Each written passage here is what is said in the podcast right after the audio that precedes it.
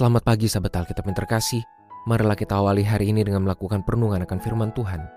Bacaan Alkitab kita pada hari ini berasal dari surat Roma pasal yang ke-7 ayat 13 sampai 20. Jika demikian, apakah yang baik itu menjadi kematian bagiku? Sekali-kali tidak. Tetapi supaya nyata sebagai dosa, dosa mempergunakan yang baik untuk mendatangkan kematian bagiku. Supaya oleh perintah itu dosa luar biasa nyatanya sebagai dosa. Sebab kita tahu bahwa hukum Taurat bersifat rohani, tetapi aku bersifat daging, terjual di bawah kuasa dosa.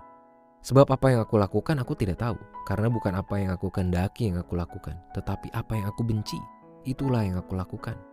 Jadi jika aku melakukan apa yang tidak aku kehendaki, aku menyetujui bahwa hukum Taurat itu baik. Kalau demikian bukan aku lagi yang melakukannya tetapi dosa yang menetap di dalam aku. Sebab aku tahu bahwa di dalam diriku yang bertabiat daging, tidak ada sesuatu yang baik Sebab mengendaki yang baik memang ada padaku, tetapi melakukan apa yang baik tidak. Sebab bukan apa yang aku kendaki yang itu yang baik, yang aku lakukan, melainkan apa yang tidak aku kendaki, yaitu yang jahat yang aku lakukan. Jika aku melakukan apa yang tidak aku kendaki, bukan lagi aku yang melakukannya, tetapi dosa yang tinggal di dalam aku.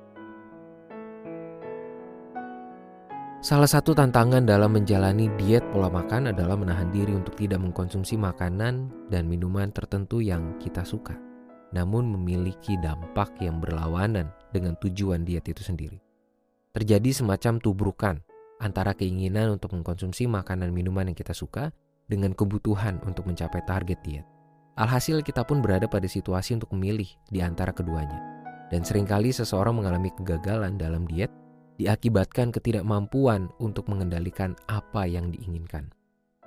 Berbeda dengan situasi tantangan yang muncul dalam praktek diet, Paulus menggambarkan mengenai pertentangan antara apa yang ia ingin lakukan sebagai umat Tuhan dengan apa yang ia lakukan pada kenyataan.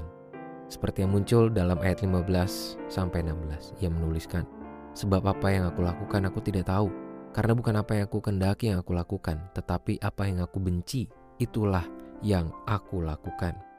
Jadi jika aku melakukan apa yang tidak aku kendaki, aku menyetujui bahwa hukum Taurat itu baik. Ia mengakui bahwa sebagai manusia yang memiliki kelemahan, khususnya dalam mencapai hidup kudus, masalah paling besar justru ia temui dari dalam dirinya sendiri.